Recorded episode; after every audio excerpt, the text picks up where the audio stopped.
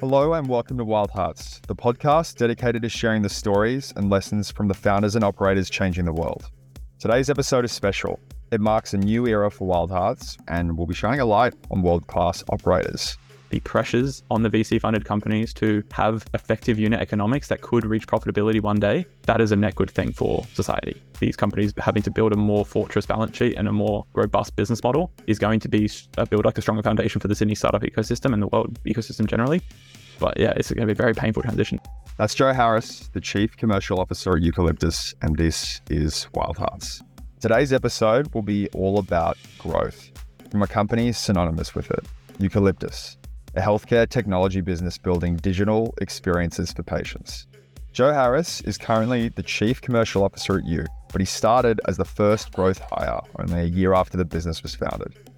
We cover everything from the purpose of a growth function to capital allocation decisions to funnel dynamics to misalignment in team design and how that manifests into frustration and so much more. It's so much fun recording this episode. Here is the conversation.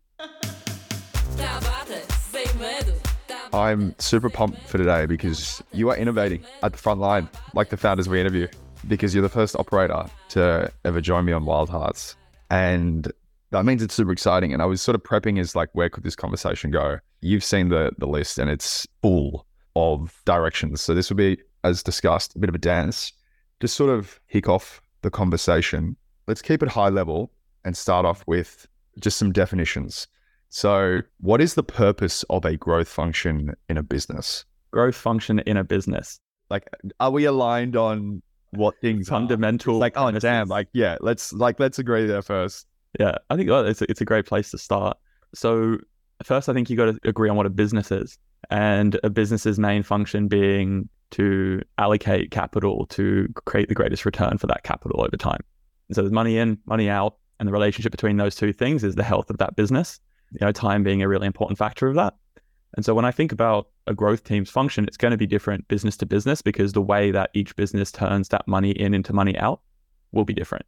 And so a growth team's function within that business is to sort of be the shadow of the business model and work across each of those levers to make that ratio of money out over money in as strong and as good as it could be. Um, because that ratio is going to be like the investability and over time the profitability, which is going to then allow you to reinvest and grow the business.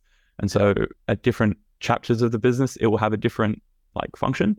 But yeah, for the most part, that's how I would like sum it up is like that's their core mandate is increase that ratio. I love that. The shadow of the business. And so I guess the next question is what does that shadow look like inside of you? Yeah, well, I think Euc know anyone looking from the outside in is going to have a decent idea from uh, the fact that you know we're a very prolific marketer marketing company. I think a lot of companies you can look just to the CEO, to the founding group, and you can extrapolate a lot about their go to market and how they think about operating the business. And so Tim's obviously come from huge successes at Koala, been a very prolific paid marketer his career, very, very well known for that. And so that has translated. It's, you know, at the beginning, he's driving that. Then he hires the right people around him and has them drive it and scales that up and up. But it continues to be kind of built upon and compounded on as a key driver. So that is, I'd say, one of our advantages.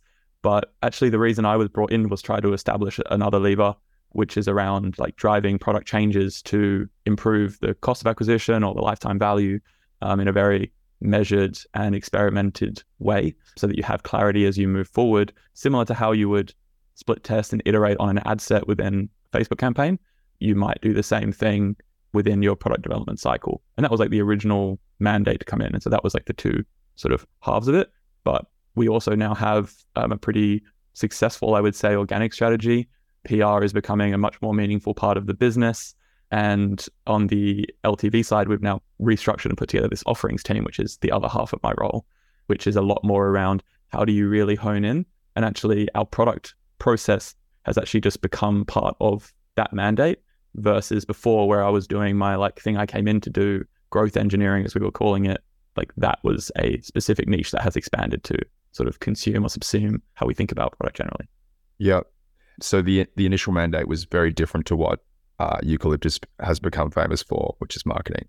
And your job was sort of driving down CAC and increasing LTV. Maybe touch on, I guess, your experience with perhaps a new brand or how you thought about pushing those levers in the direction that you wanted them to go?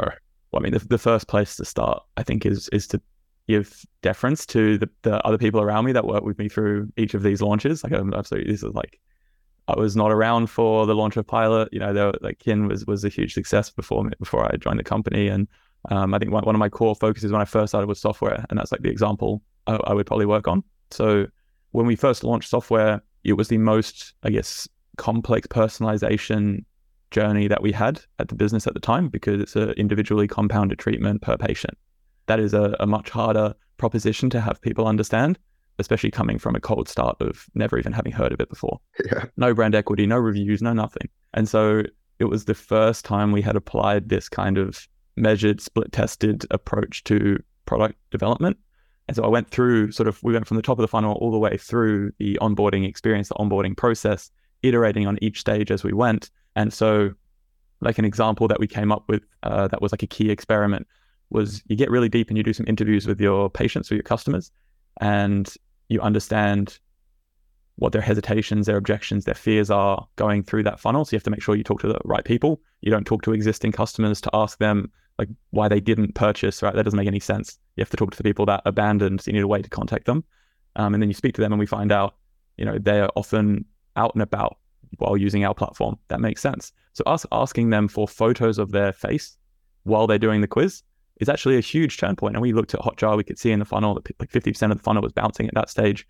Like, why? It's like, it's optional. You actually don't have to submit it. You can just skip it. Mm-hmm. Turned out the UX of skipping was not clear. Generally, asking for photos at that time was quite premature. We didn't actually need it at that time. And so one of the first things I did was we removed that and I built like a photo upload for inside of our consultation with the doctor. And in that context, when you imagine, okay, they've done the pre quiz questionnaire, the doctor has reviewed the information, they've requested photos from the patient. The patient has now like taken some time and maybe isn't on the bus or isn't in the office and can now actually find the time to take those photos. And in their perception, they're now understanding that they are sending that directly to the doctor. It was always the case. Yeah. But now by jigging the experience backwards that way, we've able to have the right context to ask for the right information. And our yeah, our completion rate of the quiz doubled. Then like the quality and the depth of that consultation experience, the perception for the patient, that extra friction of having mm-hmm. to send photos to your doctor was actually a very mm-hmm. positive thing because it helped them understand the level of detail that we were going to. And like, mind you, we were always doing it. So the perception was actually the difference here. Mm. How did you know that those changes were successful? What sort of metrics were guiding that decision when you were an individual contributor? Attribution is one of the gnarliest beasts, I think, of any business. And I'm sure like anyone listening to this that runs a, a business, like trying to figure out when you make a change, does it actually do what you thought it did?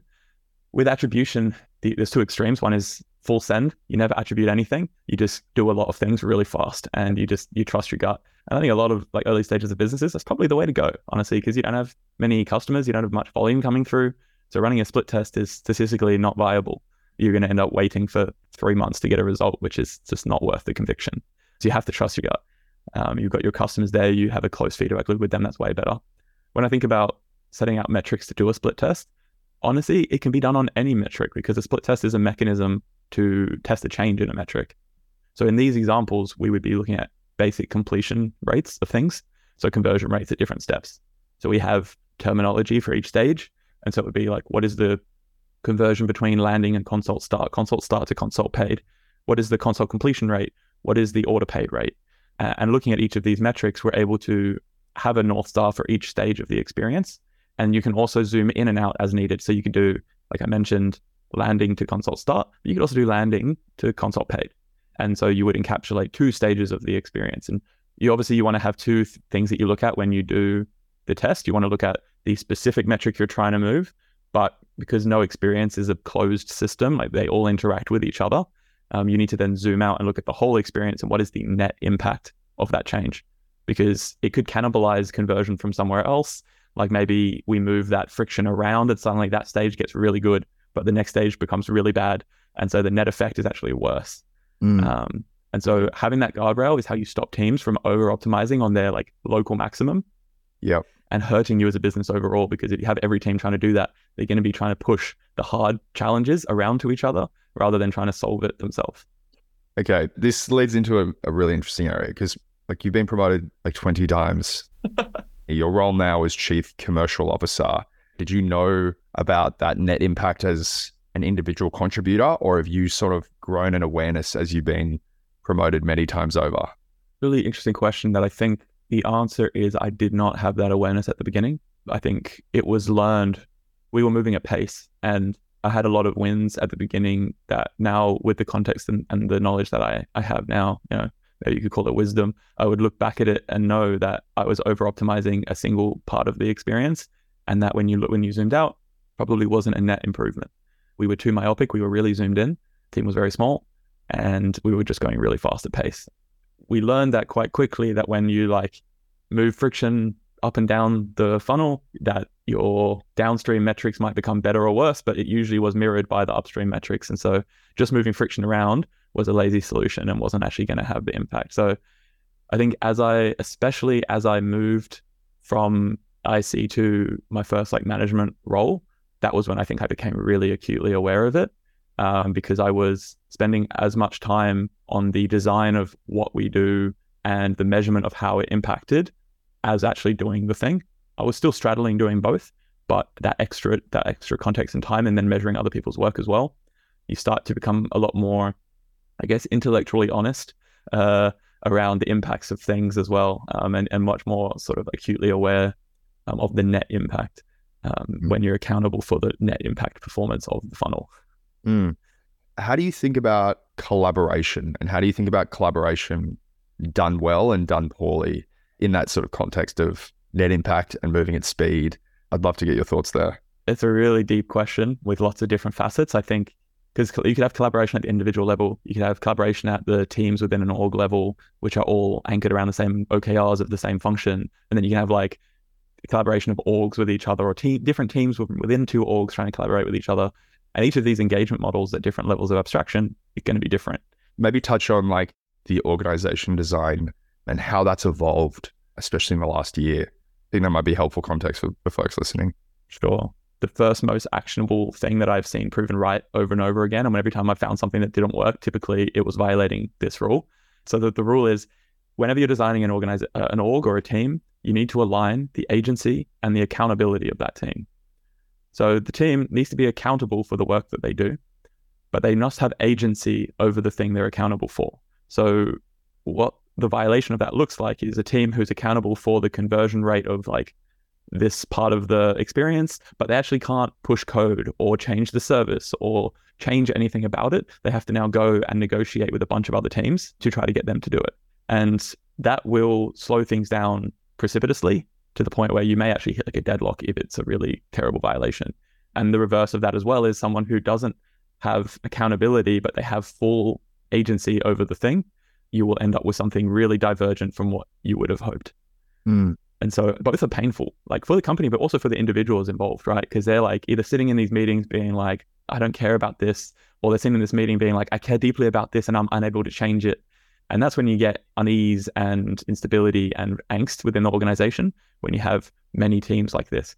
And typically, as a leader, you're going to feel the amplification of that pain. So, like when we hit a period where we had to make one of the biggest trade offs I think I've had to make, which was when we redesigned our growth team uh, we went from functional based teams to brand based teams. And the original founding of the business is based on the inside of a house of brands, shared and, and leveraged infrastructure, and generating operating leverage off of a fixed cost base. That's the core tenet. So this would seem to be directly contravening that, uh, to be as far opposite as you could be, which was we're going to make each of these teams specific to one of the brands. And so you have like if X is the cost of the team, you now have X cost per brand rather than one X divided by like five or six or N brands. Yeah. And so you have this like variably scaling cost now as the business scales. It was a tough trade-off to have to to try to make in that scenario. And it comes back to this collaboration question again. But before that, we had one team that was accountable for the say performance marketing or the landing pages or the brand marketing. Like those are the different kind of teams.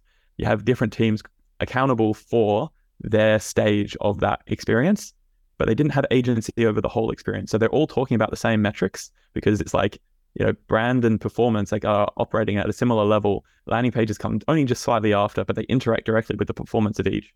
And so when you're zoomed in and like we were saying at the beginning, like when you zoomed in so far into one metric, like landing to consult start, but then you know the the quality of the traffic that comes from the performance campaign, like that actually makes a huge difference on the performance of that landing page.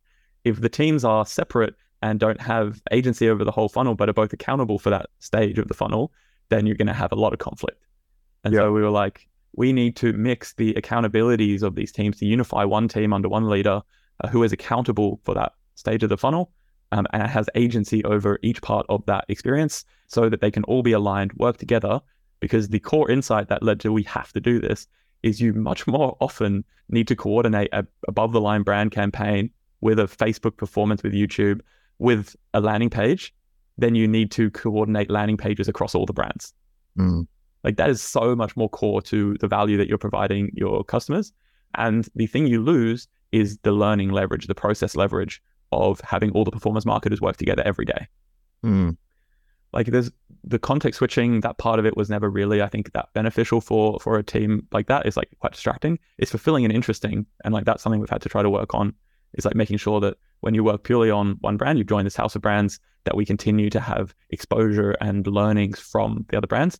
And we've done that via like process and team rituals and having a guild system. So like a matrix model where you have crafts where they they manage people on a craft capacity and they help make sure that they're developing and learning from what's working elsewhere in the business. So we solve for the leverage and we get the benefits of the focus.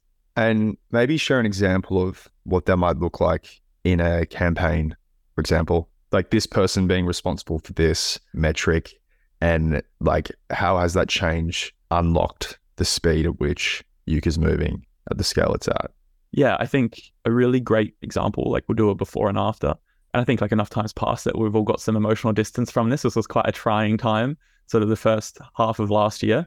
We were ready for the, the next act of Pilot, right? Like Pilot was our biggest brand. It was doing pretty well up until that stage. I mean, relative to the market, it was doing very well. I think we just have a very high bar for ourselves. And then we kind of needed it to step up and have have something to stand for, right? Like it had earned the right to invoke the the quote from the great Tim himself. um, it had earned the right to have a stance and to, to have a second act, um, and to stand for something that people cared about and to have a brand people could align with. And we were attempting to take a big swing at that. Now that requires a lot of integration across the entire funnel of the experience of the brand. Uh, like everything from the visual design through the copywriting, through the whole experience, through the types of um, out of home campaigns, TV campaigns you do. And so we were coordinating a complete rebrand of the website, a um, update of the design system through the like engineered experience. So engineering need to be, be involved, product need to be involved. We were going to like rewrite the tone of voice to make it more uh, like medical, respectable, authoritative, and less like your mate down the pub. So there was like this whole kind of raising the bar, this like rebrand, and it was a like three to six month process where they were all dependent on each other. And so you have like, oh, this team's like, oh, they're delayed, so it's actually going to push back this other thing. But we have a deadline with the like TV network. We've got this media, we've got this media buy locked in, and that needs to go out. But like, there's all these dependencies and different teams, different team leads accountable for each, trying to coordinate with each other, but having disagreements. And so if you contrast that, like that was a like a, a, scenario where we ended up spending a lot of money with pretty negligible results. We're very proud of the rebranding work we did do, and that has continued to be the platform we've built off of. But the concerted effort of the campaign itself that was supposed to coincide with that rebrand did not have the result we wanted, was very expensive, and resulted in our like efficiency blowing out for months on end. Mm-hmm. Right. Because for anyone who hasn't run a brand campaign, they're quite expensive. Um, and you end up amortizing it across many months of your like marketing spend budget. And so if you then, for example, walk into a recession and you need to cut your marketing spends budget, you actually have this fixed amortization that you're needing to account for that's constraining the amount that you can spend. So if like you have 500k every month coming into your amortization, then you and your total budget 650. Well, you only have 150k of performance spend now when you would have had 650 before. And that was exactly the scenario pilot was in. So like that whole scenario was, was like it started from the misalignment and it, that's where it ends up right and like that can be be quite catastrophic if you're unable to adapt thankfully we are I, I would say very adaptable and we're able to move quite quickly to to to change these things we saw this happening and that was the thing where I was like okay we need to restructure so it went through that process brand aligned teams and so we had to be making the bet this was like the first principles thing was you had to make the bet that the focus gains you would get would be greater than the loss of the leverage across the function such that usually when you have a fixed resource, um, like a fixed team with five people in it, it's going to be resource constrained. And that lack of resources makes the team need to be really judicious with what it prioritizes.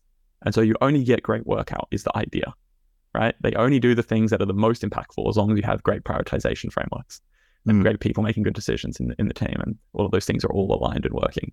And so if you then expand, like, or you dedicate like a team to a specific problem set, they're going to only prioritize within that problem set. And mm. so if you've got this set of five different sets of problems and now you're usually mushing them all together and only picking the top 10 out of all of it, Whereas now you're picking the top 10 out of every single brand, every single specific problem set. And so the idea is like, well, if you would never have prioritized those things, if you were to only pick 10 out of the whole thing, should you do it when you pick 10 out of each? That what is the net impact of doing that? And the idea is, okay, well, if the team is focused, they have compounding context, they're able to move faster and produce better quality work for the brand. That like the incremental quality of delivery of each of those, say, top two or three items that would have been prioritized normally increases 50, 100%. And then the long tail of things that they then get through because of the increased speed, the add the sum of all of those things is like gravy, right? That's the idea. But it has to, the long tail has to account for the fact that now you need to have a team for every single brand. And so the cost goes from X for one team to 5X for five teams.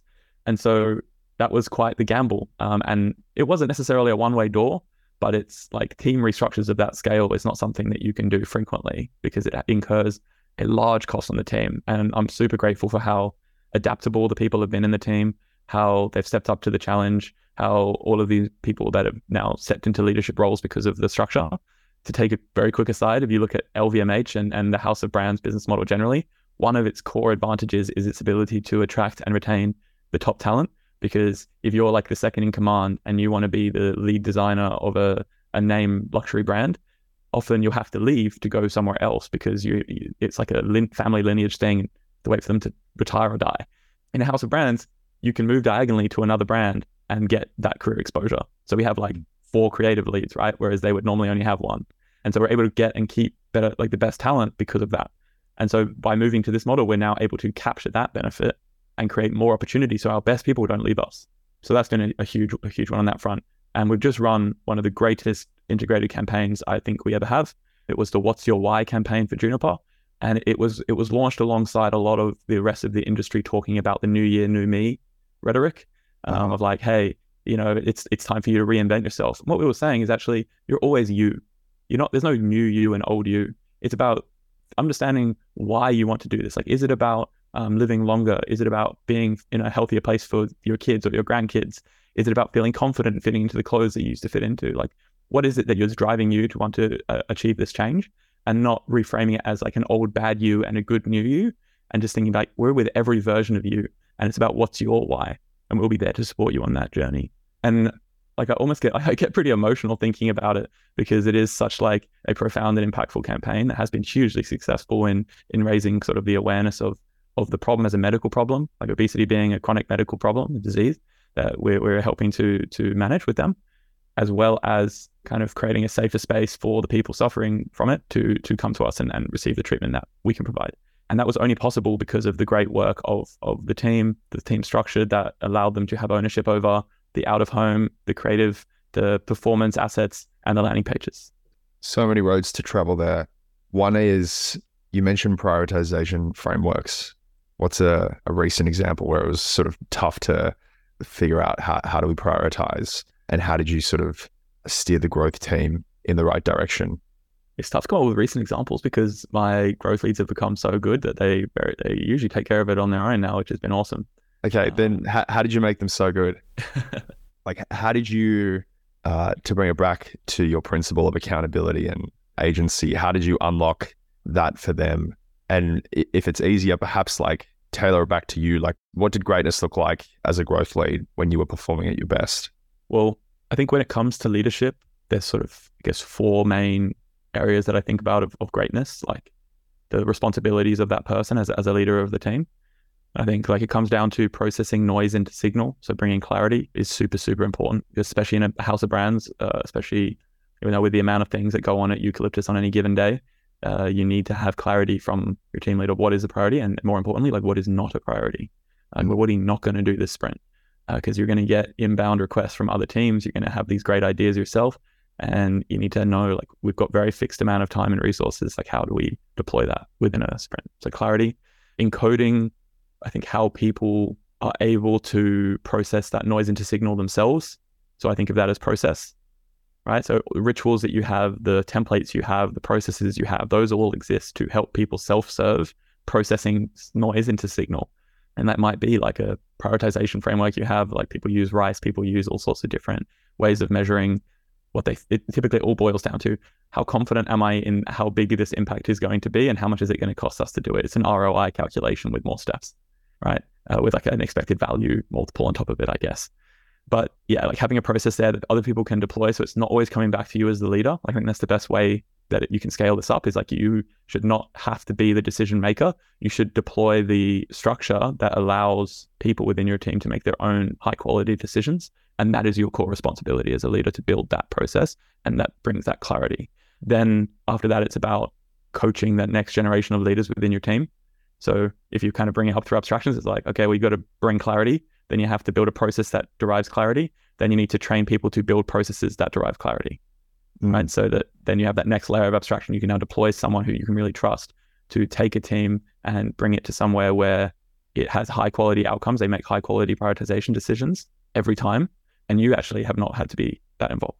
And then the last thing, which I think is actually the most important, is like the broadening of the mind or the breaking of barriers. And like that is the the final kind of frontier for a leader is when you go back to someone who has been leading this process of building this system and maybe they've added a self-imposed limitation. Maybe they think their budget is fixed. Maybe they think that like time is is like a fixed asset that they can't extend or, or constrain.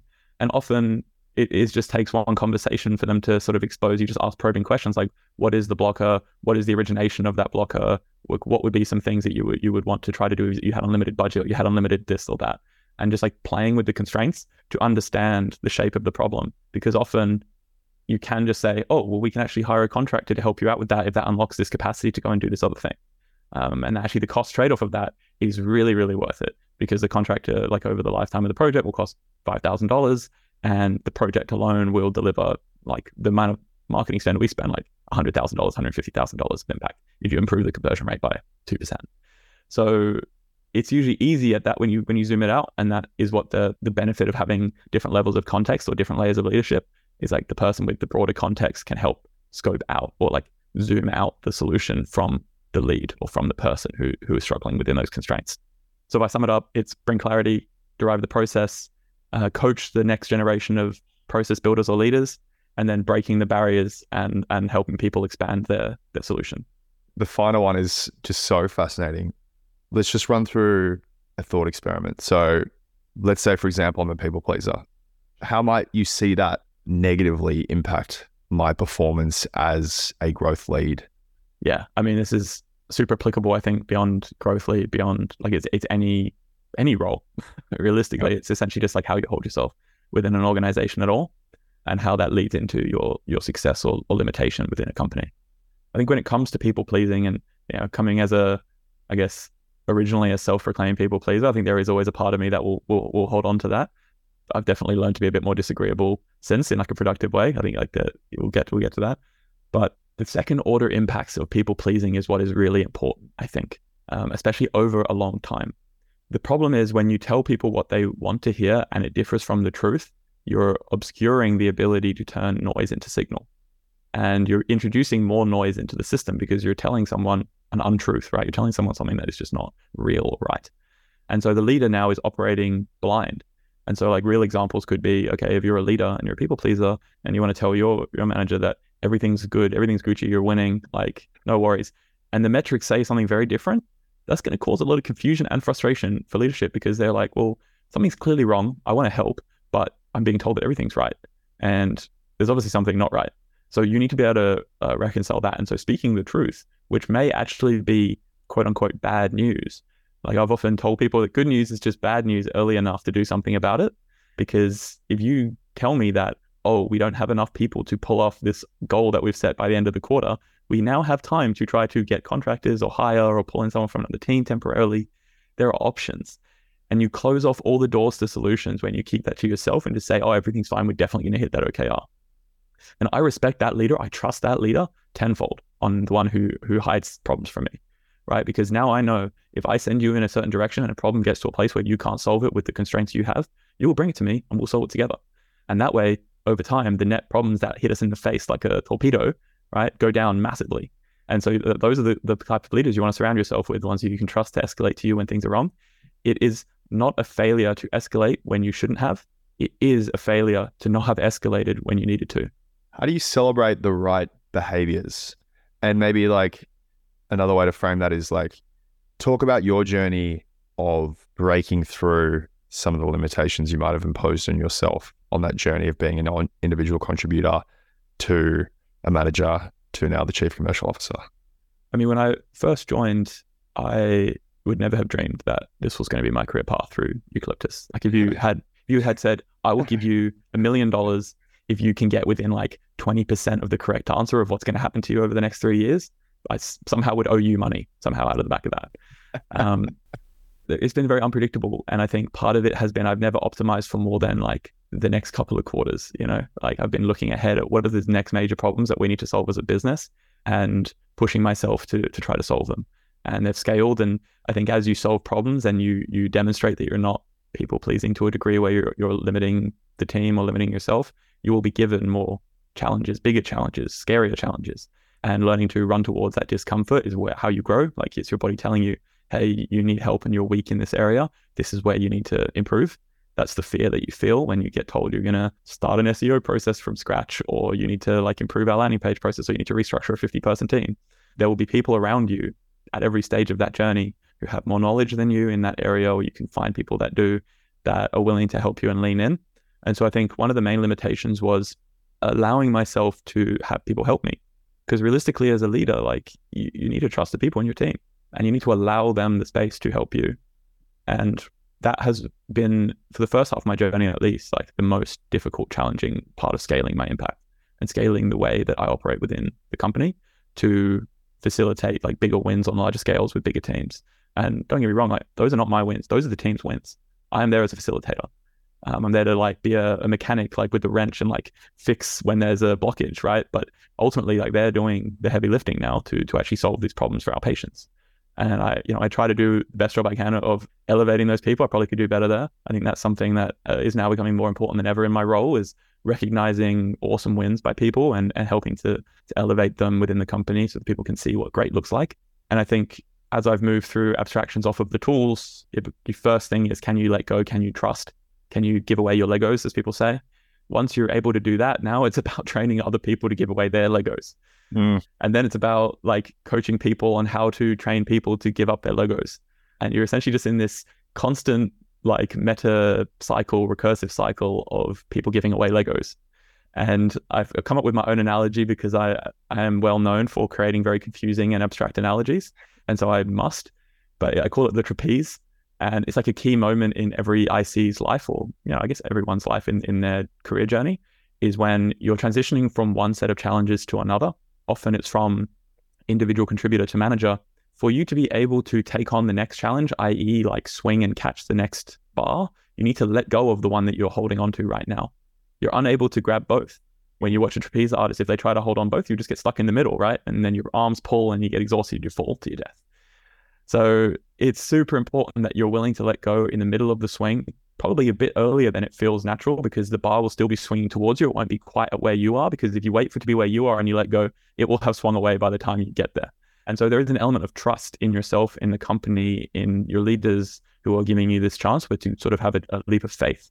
And I think a lot of people fall down at that moment that they're unable to let go of what they have. They want to they want to have both. They want to give up their Legos, and like ultimately that will be what holds them back because everyone comes in doing something impactful because that's why they were hired, right? Like, and if they want to scale their impact beyond that, that thing still needs to continually be solved, most likely, right? Problems don't tend to go away for a business; they just get better at solving them, and then that person's responsibility goes from solve the problem to design a solution or a process that can solve that problem repeatedly that someone else could do. Maybe someone with less experience or skill than you, maybe someone with more. Someone else has to be able to do it so that you are freed up to be taken from that swing and swing on to the next one. Mm. Um, but people get really good at doing something and then don't want to let go of that because maybe they just want to really feel good about what they do and feel like an expert. And to grow quickly, you need to be spending most of your time, by definition, feeling uncomfortable because you need to be in a place where you need to grow, where you are currently weak. And so if you want to stay in your circle of competence all the time, you're not going to be able to swing. Um, and so you'll be stuck there. And the leadership will be frustrated because they're like, this person's awesome. I want to give them more responsibility, but I need them to do this thing because no one else can do it. Hmm. Um, and so it's almost this paradox of like, you need to make yourself obsolete before you're able to progress. And so I couldn't, I had to learn earlier. So I was saying before, like, let go, give it up to other people, trust, because that was the only way I was going to be able to continue to expand the world and work with a broader variety of people. And I think that has been the most rewarding part is getting to lean in with different types of people, different crafts. Like I started off in engineering and then I've managed to work across like different creative disciplines like copywriting and design and like video production into now like product design and product management and all of these different areas. If I wanted to get into growth, what advice would you give me? Well, first, I think it's understand the why. With any decision, it's just typically you want to understand the why you're doing something. But then ultimately, and I would give this advice for going into any career, so it's a bit of a cop out, I guess, be hungry and coachable. I think there is nothing more profoundly impactful than being hungry, being coachable. Like it's a compounding engine that you're building with that. Because to be coachable means you can ask for feedback, take feedback, integrate feedback. That's the part that everyone forgets. They focus on the almost theatrical part of saying, like, oh, could I please have some feedback? And they get the feedback and then they go away and forget about it. And they think that that act is enough. That's actually costing you because that is uh, hard for the person you're asking to do that. Um, it costs them energy. It costs them like thought cycles, right? We only have finite thought cycles every day. We need to preserve them. And so it's actually quite wasteful to do that. Integrating it is the most important part. And that's what I mean by coachable. Like doing the first two steps is something you can just pretend. You can't pretend to be able to integrate feedback. And that looks like just actioning it, making sure that you're being mindful about changing your behavior and being really intentional about that until it becomes a habit. Um, and it requires the feedback to be good as well. Right? The onus is not completely on you to make sure that you ask for feedback in the right way from the right people to get the good feedback so that you can action it. But assuming it is actionable, it's on you to action it. Then being hungry is that you're insatiable for that feedback. You're insatiable for being better. You're insatiable for having more impact.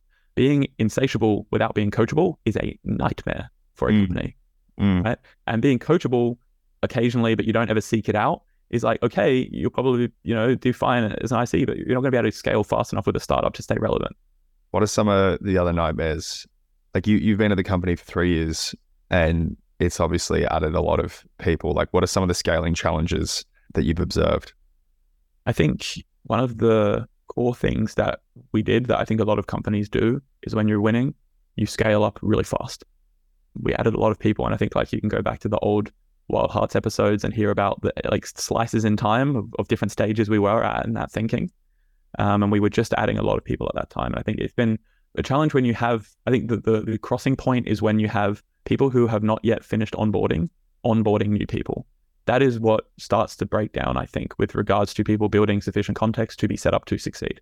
And you're doing disservices now to all the new people that you bring in, as well as the people that are now being forced to manage them uh, because they may still be onboarding. Someone's been at the company for like two months and now you're asking them to to onboard these new people, um, they don't have a lot of the historical context. And so what starts to happen is it's almost like heat diffusion. You know, like culture is like heat. And it's like it takes time to spread. Like people have to start to have their chance to input to it, get back from the culture, the feedback loop, and understand how they fit in with it, sort of fit in with the team and how the team works. And it's pretty hard for them to be successful in bringing someone else up to speed if they don't fully know how to do their whole job yet. Mm. And yeah, so I think the scaling challenges of that when you go, you blast through the period where you would be documenting and building out processes for scale and blasting through that period. So you're fully reliant still on tribal knowledge and people teaching people.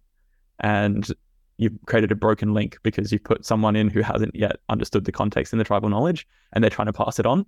And so you have this like fracturing or like sub uh, clicking starts to happen, like clicks, and the culture starts to fracture. And it's not to say culture should shouldn't change; it absolutely should change. Every new person that comes in adds to that culture. But what it can't do is diverge into many different contradicting cultures that don't like each other or disagree with each other. Because you need to have like alignment generally about mission, what it is you're here to do as a company, because um, otherwise it will slowly start to s- slow down the execution of producing things of value for customers, for patients. And that is the thing that is untenable as a business, right? Like they have to come first, patient mm. first, always. Mm. I want to draw this back to the very first question. How have you improved your capital allocation decisions over time? Knowing how to read a P&L has been a really good one. Having a what, sorry? knowing how to read a, a profit and loss statement has been really good. Like Yeah. matching a P&L. You know, when you first come in, you get this like document and you're like, what the hell is going on in this doc? Right? There's like 50 line items, there's all this jargon. It can be really, really confusing.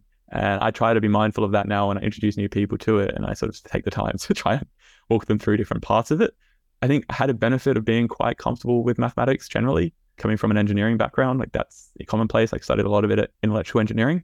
And so there is a level of visual thinking or intuition that comes from the mathematics related to a P&L, like addition, subtraction, multiplication, division, like those things being quite intuitive. I think being really competent at understanding how changing something in the business will flow through that P&L is the most important part because well capital allocation is a mathematical function at the end of the day. When you look at the different levers across the business and then the different elements of the P&L, each of those can be thought of as a mathematical function of like money in, money out, and some multiplication, some addition, some subtraction. Something happens to it inside that function. Typically, it's some kind of upside function minus some kind of downside function. So your LTV of a cohort might be like the average number of purchases per month times the average number of people left in that month minus the like churn, you know, or you know, like the total amount at the beginning minus the churn.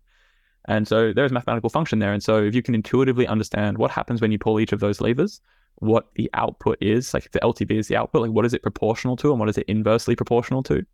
That helps you understand how you should prioritize work to attack each of those levers.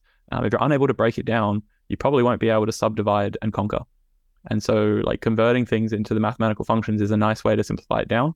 And then you can break it down into these different modes of attack, I guess. Of like, okay, well, let's increase average purchases per month, right? That that's like a lever that we can pull there, or we can increase the average value of each purchase, or we can try to decrease churn, or we, you know, th- there's different levers there, and they all become very obvious when you break it out into a mathematical function. And so you visualize it in the real life. Like it's the relationship between math and the genuine user experience. And how do you drive value from that user experience? Yeah, I mean, like something that's really like a tension I've had to navigate would be down a funnel, right? Funnels are constituted of five or six steps, more sometimes, sometimes less, but rarely. And those steps, when you get a percentage conversion rate of each step, right, it's branching probability. So it's like you multiply down it to get the whole conversion rate. Mm. And so that's the relationship between moving up and down through zooming in and out is like this multiplication and division. And then when you want to think about changes to parts of the funnel, well, that is a commutative action, which is a mathematical rule. And it means it doesn't matter which order you do it and it will have the same net impact. So, like 10% at the bottom versus 10% at the top from a mathematical purity point of view is equivalent. But what happens in reality is not that Hmm. often because as I said at the beginning, it's like the relationship between the steps of the funnel are not closed systems. They interact with each other. Like how you prime someone mentally when they move into the next step of the experience will affect that stage as well. Mm. Um, and so they all interact with each other. And so that's one of the things why it's so important to zoom out and look at it at that broad impact. Like you can multiply out to get there. But yeah, it won't be necessarily equivalent. And then if you work at the top and down the funnel, then you can compound those like 10% changes by, you know, bringing 10% more people to the next step and then 10% more of like that compounded. So that's actually like 11%, you know, it's 110%, 10% of that is 11%. And then you get like, you know, compounding from there, 12.1%, et cetera. Hmm. And as you do those changes, it will compound down the funnel. If you start at the very end, you could try working backwards, but because the stages interact with each other, you probably want to craft something that's really coherent and have like a clarity of vision um, and have gotten to the details to really know what you're building towards so that you can benefit from that compounding. That is a really helpful mental model for thinking about growth. It's all math all the way down in the end of the day. Maths and physics, they find the universe. Can't escape it. Yeah. Yeah. A lot of people uh, I've seen in the US that make their way into growth uh, actually have physics background. I know one of the like lead growth minds at Facebook was a, a physics major. And I mean, you did electrical engineering. A lot of physics. Yeah. So it's it's useful to sort of like visualize what that looks like. Like as you master something, it becomes intuitive, it becomes low effort. Yeah. So I think if you are a master of the fundamentals of mathematics, like it makes these other things like you can focus at a much higher conceptual level because the underlying things will take care of themselves. Yeah. It's quite intuitive and obvious and you feel quite comfortable navigating it and pulling the different levers. It's like you're playing as a game. Yeah.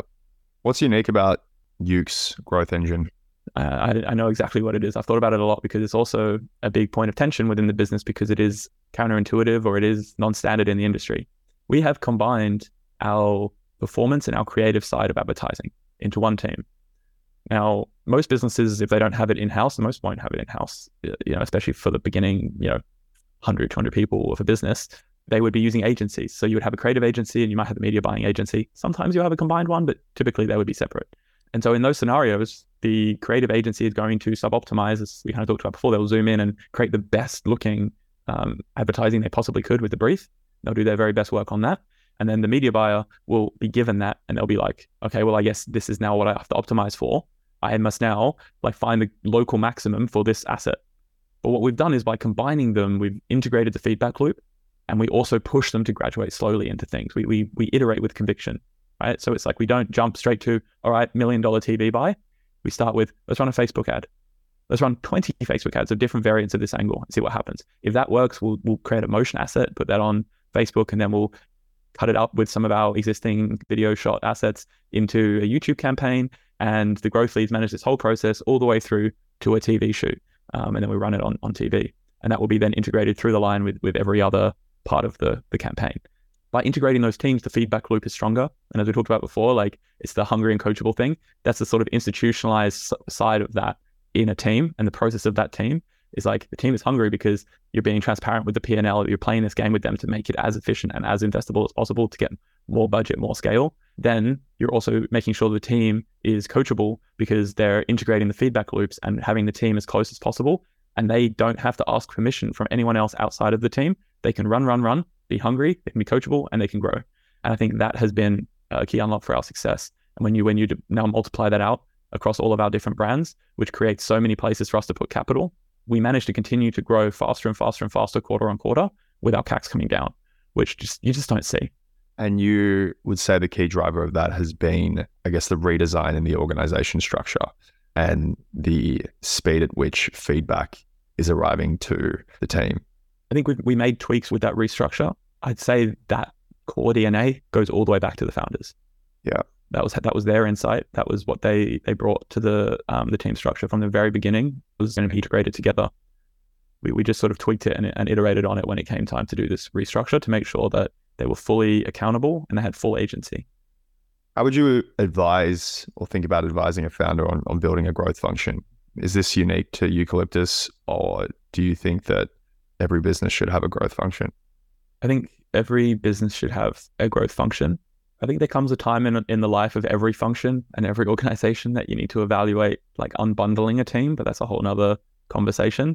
Whereas like if a team has hit a certain level of maturity, maybe you actually just want that to be okay, every team has like a growth manager or I uh, made up that title, but like they have someone in the team that is responsible for the tweaking and optimization, analytics, like all of those things integrated into one person. That might be a way you go. Or you would have the other solution, which is to bring everyone into one place and have them operate there. But that means they won't have full agency over the things they need to change if you want it to spread throughout the whole company. Right. So it's like if you want them to work with your you know product team you want them to work with your ops team you want because all the different levers across the business are going to need collaboration if they're going to be the full shadow of the business and you then need to also be careful not to strip the ownership from those partner teams over their own metrics because they can't just be like well growth will take care of it that's unproductive for them and unproductive for growth it needs to be a shared ownership model and so one of the fastest ways to short circuit that is to put people in those teams with those people so that they're a partnership and then you need to make sure that you're bringing them back together to share the learnings of what is working, what is not, so you get the leverage across the company that you would have from an individual team. So I would say it is the way we have done it is unique to us. The principles of it apply. Every company will be different based on the way that it grows. If you're a predominantly a product led growth company because you're building a SaaS product and it mostly drives like viral growth inside of companies, um, and you have a direct sales function to acquire new companies, then probably building like my story on the integrated advertising engine probably not the go, probably not the go right away, uh, maybe down the line. But you need to think first about if we go all the way back to what a business is, it's like, where do you put money in? Where are you trying to optimize where you put that money in? And how do you get the money out? That should be where you start from when designing your, your growth function and starting layer by layer on each of those levers. You touched on a bunch of rules and analogies. What's what's another rule or analogy that you're constantly leaning on? One that I think is often forgotten is the value of time And you can't prioritize without considering time. That is something that very often does fall through the cracks people forget about. And what I mean by that is every month that you operate, you have burn if you're a venture funded startup. And so the cost of waiting for a month is has a real tangible cost. And you need to think about that as well with experimentation because experimentation has a cost because of that. And often there will be a clash of incentives where the individual wants to de risk their decision making and have something very attributable to point at and go, that was my impact. Mm. But at the same time, it will then add one or two months of waiting to getting the final impact out to all of your customers or patients. And the, the delay there has a real tangible cost, which may be hundreds of thousands, or in many cases, if you're a, a scale up, millions of dollars, if, it, if it's a really meaningful initiative, because headcount's expensive, especially when you add on on costs. So time is often forgotten. And there have been many times where we go back to the principles on like what makes a great leader, part of my role has been to zoom people out to understand that when they're cost trading things off, they won't include headcount time. And so if something is going to take three months, maybe there is a smaller thing we can do first that gets 20, 30% of the impact, but only costs 5% of the headcount time, mm. as well as the fact that you accrue value month to month. And so if something is out in market and gaining value from customers or patients, that is something now where if you get it out in the front of the quarter, it has a meaningful difference to the end of the quarter when you're talking about a 12 month timeline to no money. So three months out of 12 is a really, really big difference, especially if you're in a compounding business like a subscription business. And so front loading, prioritizing time, like bringing that into the consideration, sometimes it means doing things that wouldn't otherwise stack up. It's like, oh, we're going to do this content cluster for SEO. This is a real conversation we had like a long time ago. It was like, we're going to do this content cluster, but it's like we're not high conviction on it. We don't think it's going to be the best one, but we would rather go back and do the research and start again. And I really respected the attempt to find the best solution. The thing that I stretched them on a little bit was who does the research and who executes the cluster, because those are different people. And so there's no reason to not execute on the cluster now while you continue to go back. So it's not an or thing, it's an and thing. Hmm. And we should execute on it. Even like, is there a chance that this has a negative effect? The answer was no. Is there a chance it has no effect? The answer was actually probably yes. Is there an answer that it has an upside effect? There is a percentage chance of yes. So in my mind, if the cost is low, cost is lower than waiting two weeks for the headcount cost of doing the research again, absolutely do it now. Mm. Because there is a percentage chance. So if you find the expected value, it's positive. And yeah, there is a downside cost of waiting that you can really truly trade off against that expected value. Given the complexity of allocating dollars two different brands and this idea of the value of time, how frequently are you sourcing information to make decisions on allocating capital? And how does it work at Euc? As I said before, I'm surrounded by really excellent people, um, and that really helps. So it actually decreases the cadence through which I need to get information. Yeah, my growth leads really strong and have um, continued to go strength to strength. Been very proud. Like we've only been in their roles now, coming up on one year for the most part, and like they're like fish in water. You know, we had teething problems getting stood up, but the, the way in which they've taken ownership and increasing ownership over their P&Ls as a brand um, and going broader with their collaboration models with ops with other parts of the business, that's all been really helpful for making it so that the touch points between myself and them do not need to be more frequent than um, a fallback period of a, of a fortnight. We have weekly one-on-ones, but that's actually to talk about their career, not about the performance of their brand. And then every two weeks, we have a brand performance meeting where it's essentially like two hours. I go through each of the brand's performance on an advertising point of view. And uh, once a month, when we do our reporting from a P&L point of view, we will review that as a leadership together to help them all have context. Yeah, like on on how the business is going, where we're weak, where we're strong, um, and take actions from that. And so, yeah, I think Alex has been a godsend. He built up our acquisition team and has stepped into a role of of driving a lot of the capital allocation, modeling out in great detail how different scenarios can play out for us and has yeah made, made a huge difference by giving full ownership to him to to run run run with that. I get much higher quality decisions and information to help us inform our decisions versus before where it was kind of spread around a lot and across the company. You know you get to a stage where forecasting and marketing is incredibly important because your ops side is trying to manage supply chain and if we're not, or we're trying to manage our doctor capacity, or we're trying to, you know, these types of things where it has downstream impacts on the patient experience, and we could be like doing really well in marketing because we've outperformed our expectations. We've actually torpedoed the patient experience, which is a really net negative thing to have done. As the company grows, as your role expands, like That's what we are saying right at the very beginning. It's like it's all about the net impact of that whole experience and what the consideration, what the boundaries are of that net calculation of the start and end of your responsibility starts to grow to the point where it's like, okay, well, if anything bad goes down anywhere in the in the funnel, that's actually on me. And so then I need to work to collaborate with the, the specific owners of each of those parts of the the funnel to help them, you know, drive solutions or to build the systems that will drive solutions. Yeah, without without me. You mentioned you've been seeing your growth leads going from strength to strength. What does that look like? The place I would start with that is that every person is is super different, and that's I think a key recognition as a leader will be that you won't have one size fits all process that's going to turn reliably someone into a great leader. And I think manager and leadership are two different set of skills, and sometimes people are one and not the other. And you need to to isolate part of that at the beginning so you coach them in the right way. With the growth leads, each of them has had their own set of challenges. Like one, the brand is different. All of them are in different stages of their maturity they have different demographics of patients. The financial like profiles and margins, all of those things are different across all the brands. And so they each have a very different set of challenges. And so one of the things that lets me say that they've gone strength to strength is that they haven't always been winning.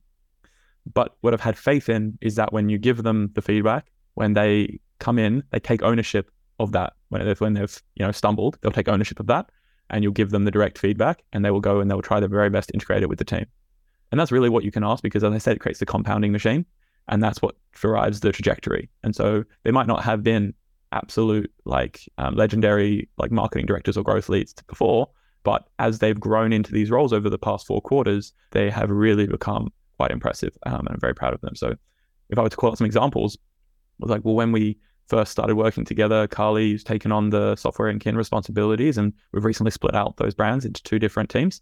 Software has had its own fair share of knocks. We've had to make a lot of very difficult decisions over the course of scaling that brand. As I said at the beginning, it was a very personalized experience, and that is costly to operate. Um, we've had to make like costs, especially with rising costs across the world, we've had to make some cost saving or, or increasing prices decisions, and it hasn't always been popular with our patients.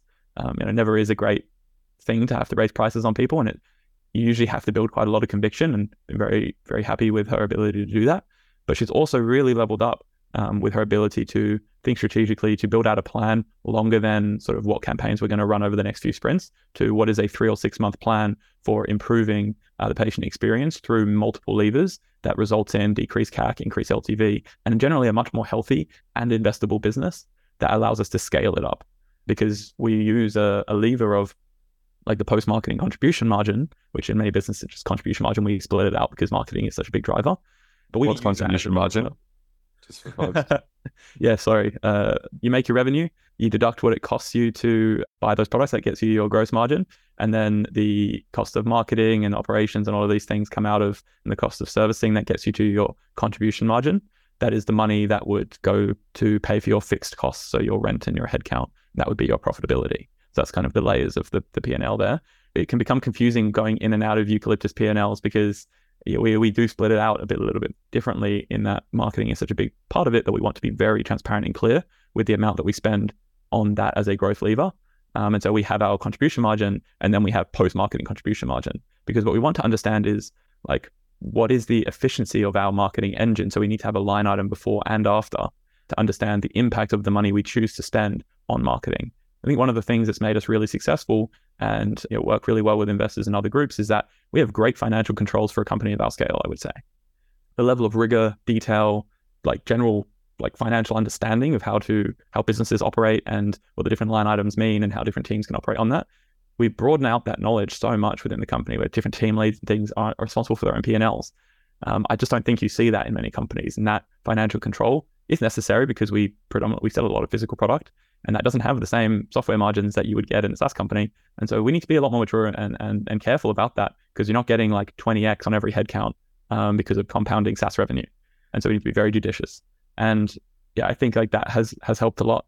In this new market where efficiency is is as valued as growth versus the alternative where you just grow at all costs, how has your perspective of growth evolved to account for that moving goalpost? We have this concept within the company of acceptable CAC. It's a novel term, but it's not necessarily like a novel concept. I just want we just wanted to try to simplify things a little bit. It is the like we operate off of a certain payback that we want to tolerate. and we just do the pre-calculation work to understand what that would be, like what margin we would have gotten at that time from that cohort, and that is how much we're willing to pay to acquire them.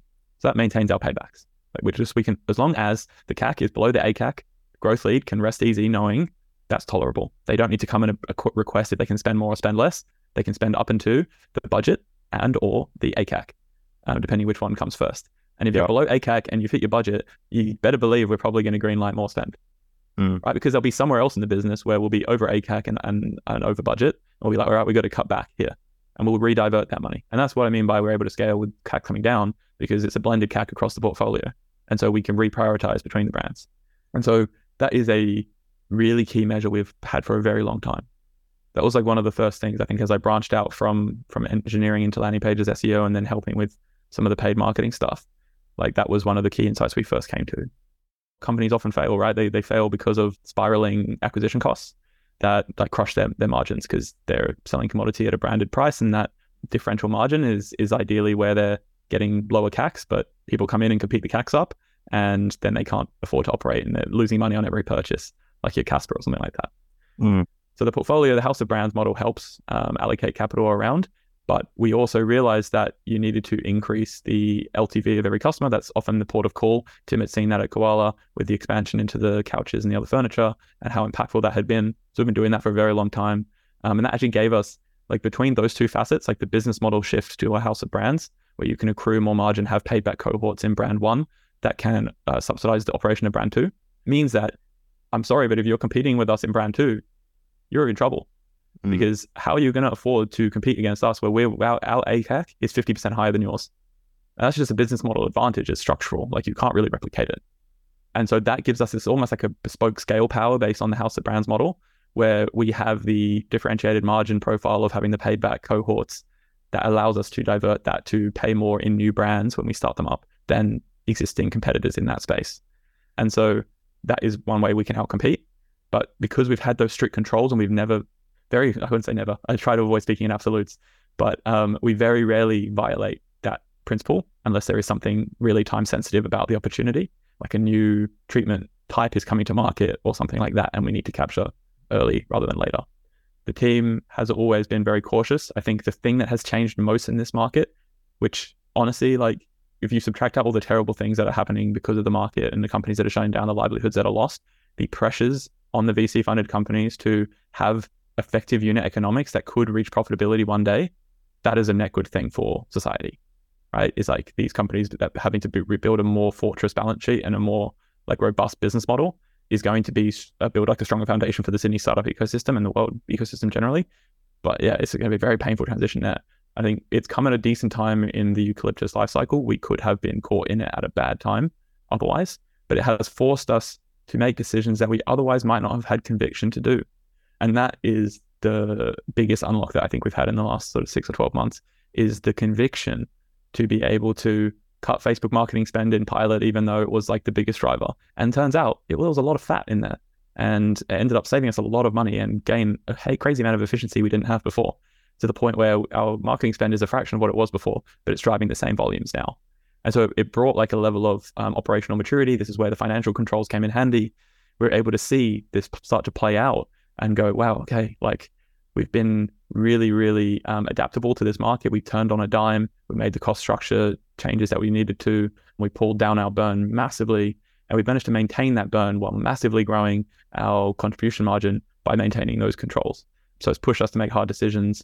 I think that broadly across the ecosystem, it's going to do the same on other companies. And if we had been a year or two earlier, we might not have been as mature and as ready to to weather the storm. But honestly, I've actually never been more excited about the p- potential of this business. We've gone now into a new era. We just launched a mobile app for Juniper. You know, we've gone global. We're launching multiple new markets. Those are going strength to strength as well. Um, we were able to replicate a lot of the successes that we've seen in Australia over there, um, which is starting to build conviction that we can continue that. There's so many exciting things going on, and the recent changes to bring the offerings team together, uh, which is the other half of my job, has the offerings team. So at Eucalyptus, we sell physical product. We have an element of software experience, and we also have services. So the combination of all of those things is an offering. Mm. We just realized that any one of those things would probably be disservice to our patients if we tried to subsegment them into different places. And Sally was really instrumental. Um, she was chief of staff for Tim and bringing together this team structure and working with everyone to figure out what was going to be the optimum cross-functional team to help solve these problems moving forward. Um, and got all of leadership in, involved, and and we ended up doing this move together. And we've stepped into this offerings world, and it's really helped bring, I think, clarity of conviction. And it's super important in this market to have velocity, right? Like you, you can't afford, as I said, time is the most expensive thing, and if you're not moving, you're not gaining value each accruing month that you're like spending money to exist. You're moving further away from survival, not closer. And and that is the mentality that I think we've had. We're very we're still scrappy, even though you know we're killing it. I think it's it's been really good to see the team rally around those challenges and and really start to step up to the expectations and the growth leads going deeper down the funnel to focus more on some of these LTV initiatives like lifetime value initiatives, like cross selling new things or helping patients with retention and those elements that historically they've been more focused on acquisition. So everyone has been stepping up. And I think like that in part is due to the mission that we're on and how exciting and aligned we are around bringing high touch, high quality care to the world at affordable prices and way less wait times than if you go to see physical GP. Like that, that's it. And I think we all care deeply about doing that. What are you excited about learning over the next six months in your role? Something that has been so awesome over the past six months and past 12 months that is only going to compound now in the next few quarters because it's starting to really pop off is this international stuff. Mm-hmm. Like the creation of the new teams, the launch of the new markets. Like we've had some really great work from engineering to support, you know, our platform across multiple markets. Like we're trying to drive a lot of operating leverage off of our shared infrastructure. And so, you know, I got to give a, like a shout out to Ryan. He did a really great job, like unifying and driving with the team. Obviously, Ryan and his team, um, unifying the uh, platform across for different markets, supporting different languages. And that was like the second major unification he had to do, where he unified all of our domestic brands as well with, with the team. Um, and so, you know, that that team's work there has been hugely impactful for us to continue to scale at a cost that we can pallet. Then, what's most exciting for me, I think, is we're building this creative engine that is going to make us unstoppable globally. Where um, because of the fact we do everything in house, we have all of this insight, we have this velocity, we have this studio, um, we're able to outcompete anyone in creative velocity. That makes us, when you combine that with our really good media buying, then we're unstoppable powerhouse. But now, what I'm really excited to build, and again, I got a shout out to Elliot. He did a really awesome job in um, standing up our video production pipeline from a technical point of view such that we have editors in other countries that can download low file size proxies of our content we've shot. They can edit it and then they can upload that edit, and someone else in another country can relink that to the high quality masters and deploy it to a like an ad um, mm. spot. And so now we're starting to create this network where the more markets you have, the more creative teams you have, the more leads you have, like growth leads, actually you have this compounding pool of shared resource of content that they've made where you can now pull from what's working deploy it in your own market with translation or with dubbing or with reshooting some parts of it. But then you're contributing back into that shared pool with your own insights and own work. And so that global network will actually make us like bring a third dimension to what I was talking about before, where we've got these brands that like cross subsidize each other. Now we have markets that cross subsidize each other from a like creative production point of view, from a product build and deployment point of view, from a service design and delivery point of view. There's leverage opportunities across all of these things. And I don't know if it's coming out of my voice, but I get very excited about leverage. Um, I get teased about it constantly. I don't know where it is, but someone in my team made me a bracelet, Katie, where it says leverage on it. Um, it's usually on my desk, so I look at it every day uh, reminds me where I came from and what's uh, what's the most important thing at the end of the day. It's all about leverage. Go a step further. Why is it so important? Why is leverage so important? Yeah. I feel like it's one of the fundamental laws of the universe, you know, in a way, where it's just like leverage, if you break it down in a really physical, obvious thing, is about torque and it's about like force times displacement, right? It's like if you have a lever and you put it on a rock, you can lift a rock that's way bigger than if you went to go pick it up with your arms right? And even in your body, there's leverage in like your hip joints and your back and all of these things, right? Like th- those are all levers as well. And they have fulcrums where you turn around, if you turn about the fulcrum and you create much more displacement than you could have otherwise. But the thing about leverage is it's it has no ceiling. You can continue to build leverage on top of leverage, and it's like it goes from addition, right? And multiplication is just collapsed addition. then it goes to exponents, which is collapsed multiplication. What I mean by that is if you you solve a problem on your own, then you build a team, you add extra people into that team, and now they can solve the problem without you. That's like 2x of you right now. So you've gone from you plus you is now two. You know, if you then replicate that and you have two of those things, well, now you've essentially got like four of those things. And you can continue to like binary fission or like double up uh, that impact as you build out like an org. And then now you have two orgs. And as you continue to improve the internal efficiencies and you share those learnings across, that's also leverage. Um, and you're constantly moving things through like linear into multiplicative into exponential. And that's like the journey of building out each of these systems. And I think one thing that I've seen people make the mistake of a lot, the most concrete version I see of this is someone comes in as an IC, maybe it's a lack of um, progression plan, maybe it's a lack of clarity, but one of the first things that they either they will be told or they will offer up is they want to become strategic. And that is like, that's the aspiration as an end rather than a means. And I think that is a trap because like to derive a strategy, and it's different to a plan, right? When people say, I want to be strategic, often what they mean is, I want to do planning, want to make decisions. But that's different. A strategy is a specific thing. And it is a set of rules that by which you pass all decisions through to derive the plan. So it's usually a set of things of like what we do, what we don't do so that when you go, okay, I want to create a plan, you you measure each of these things up against a strategy, and you're able to know that it's going to be aligned to the greater company. Um, that's a, it's a very specific thing. It's got a set of skills you need to do to drive that thing.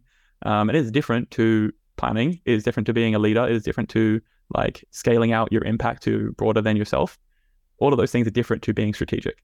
And so, what I think people really should be aiming for instead is they've come in, they've demonstrated outsized impact on their own expect people with expectations on their role They've then, as we said before, packaged that up into a process that someone else can do.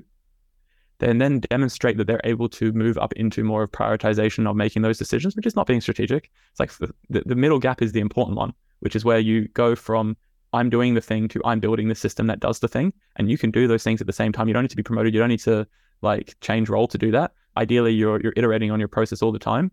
And it's getting to a place where it's so good that you can hand that off to someone else. And then you're free to do that trapeze swing Mm. Um, and you're able to now move on to that next challenge, which that next challenge will probably be coordinating that process plus some new processes, some new challenges. Often, when I say to someone, okay, cool, it's time to hire, the first thing they do is they don't think about the next challenge they're going to move on to derive the process for, because that's the leader's role is to derive processes that derive that bring clarity. Um, they first focus on like hiring someone to replace themselves, and then it's like, cool. Well, once that happens, what are you what are you going to do? And they go, oh, I don't know. Um, I'm going to manage them. What do you mean? I'm going to manage them. It's like, well, actually, like that shouldn't. That's not a job, right? Like, you don't want to hire one person. I call it a giraffe structure, where it's just like you got a person on top of a person. It's just like a really long neck, right? it's it's much more important that they have like a second chat set of challenges to move on to, and they're able to so they bring the person up to speed on their process, and they know what they're going to be building out. So it's like I handed over the reins of the growth engineering team to Ryan, who I referred to before, um, and I focused on building out our landing pages SEO teams and process with those people there that were domain experts. I definitely wasn't going into it. And I just like, you know, learned from them and was the handyman with the wrench. But ultimately, like they were doing the heavy lifting. We built up that team and it's been very successful. But I think like I needed to be able to build up the process of growth engineering to be able to hand it up over to Ryan so that I could focus on the next thing. And then we've done that so on and so forth over and over again to leverage all the way up to this really beautiful thing. And never was it like this intentional plan when I first started that three years I would have done all these things. It was what is the next set of problems that need to be tweaked and solved, and continuing to just kind of go from one to the next bigger one to the next bigger one, and just testing my boundaries of like what I can do. Mm, man, that's beautiful. I love that so much. How do you think about scaling an organization when it comes to hiring and firing? With scale, there's going to be three outcomes. There is hiring and firing, as you said, and there's promotions, right? Internal mobility, lateral moves as well, but we'll just include those as kind of assumed.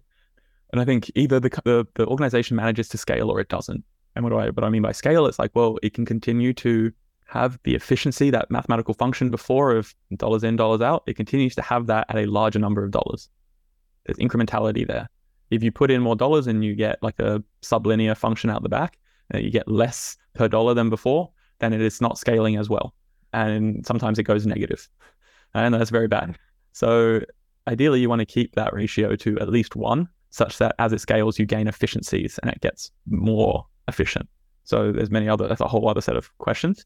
But when it comes to the people involved, because that's the most important part, right? Companies just just an organized group of people organized around a, a mission that ultimately is measured on the dollars in, dollars out, as we said at the beginning. And so the people side is fundamental, super, super important. They are the only way that any company exists. So making sure that people are aligned to the right set of challenges is very, very important because different people will thrive in different set of problems. They are motivated by different things. They're demotivated by different things. And the demotivation is actually probably more important than the motivation. But what we have seen time and time again, which I think will be helpful for people operating their own businesses, is I can't remember who it was that said it, but one of the fastest ways to change someone is to change their environment or their position. And it's rather than coaching someone up long time until they're, you know, super, super ready. There have been times where we've had to thrust someone into a role of responsibility and they have grown into it really fast. The leading indicator of them, them being able to do that is the hungry and coachable thing I talked about before because that is the feedback loop. That's how fast they evolve. And so they need to evolve incredibly quickly. So you need the hungriest, most coachable people if you're going to thrust them into these positions. But what we have seen time and time again is maybe it's just because of the nature of how complicated Eucalyptus is as a house of brands and all of these different complexities, the, the level of detail and our financial controls, etc. Maybe it makes it really hard to come in. But when we've hired leaders in, they've had a, a challenging time. Um, I think we've become a lot more successful at that in recent quarters. I think you know when we tried maybe last year or the year before, we had much more success in internal promotions. And I think we've always continued to have that as like a core tenant where we bring in high performers and we create space for them to fulfill their potential. And staying true to that has aligned very well with the success of the business because the context that you build being on the tools, the context that you build working in a team, often like as the company scales, your leader gets dragged off and doing something else and you step up naturally and you're already doing it. If the team can operate with poor leadership for two months, then you shouldn't be hiring someone, you should be promoting someone. Mm. And that will happen very frequently in startups because like maybe the manager is the CEO and they like got 20 things they got to do today and doing your performance review is not one of them. Mm. Um, and you kind of just like you step up and you just take over and you're like starting to derive your own prioritization and you're running ahead and you're just saying, Hey, FYI, I'm solving this problem I faced in this way. And they're just like, awesome. Right. I don't think a message makes a CEO happier than that. Yeah. Uh, maybe Tim will tell you something different, but I, I honestly think that, that that would be the most exciting thing. I mean, because I just multiply it out by how it makes me feel. If someone goes, "Hey, I face this problem. Actually, don't need anything from you right now. Just letting you know, this is what I'm going to do. Let me know if you like really disagree." Like ninety percent of the time, I'm like, "Nah, you go ahead." Yeah. Like that that's awesome. So I think when I just think about scaling up, it creates gaps and spaces and voids in the company which need to be filled. People will naturally be pulled into them, and you shouldn't resist it. Is essentially what I'm saying you can obviously performance manage after the fact. If someone is not growing, they're not hungry, they're not coachable, then they shouldn't be pulled into that void. That's like the main thing is like positioning the right person in that team such that when the time comes, they can be the one that, that steps up. And the better you get at this, the more you can see ahead six months, nine months, 12 months in the future of when these voids are going to form, when things are going to break. And I, I realistically think most people can do two things for about three months. Then you need to work on iterating the structure underneath them so that it is more sustainable three to six months is like, and it's just from my own personal experience where like you, you, I start to break. Yeah. Um, and then you need to be building more structure underneath so that they can um, delegate more of the time to the team and trust people underneath them. And just to clarify, when you say two to three things, like what are the two to three things right now for you? So there's been many examples that right now it is, I would say, the domestic growth team and the capital allocation across those brands. And a lot of that's taken care of now. Then there's the offerings world, which my responsibility is predominantly thinking a bit further ahead. So something we've lacked historically, I think, has been some really defined clarity of six to 18 months from now of like, what are, what are we building towards so that people within the team can make better decisions um, and not have to form like company level stances without the context they need.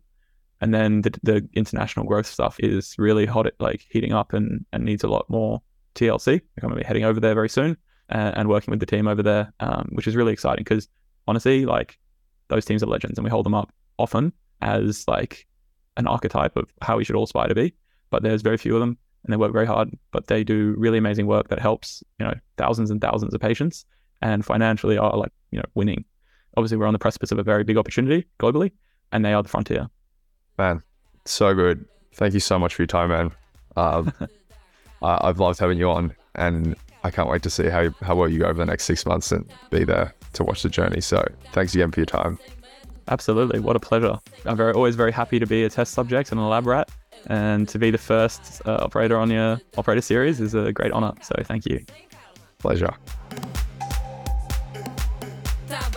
Thank you so much for tuning into this episode. If you left with more energy than when you started, we'd be super grateful if you liked or subscribed, left a review, even shared it with a friend. In case you want to keep in touch, share feedback, or even a pitch deck, I'll leave my Blinq card in the show notes for you to get in touch. Thank you so much for listening once again, and we'll see you in a couple of weeks. Godspeed.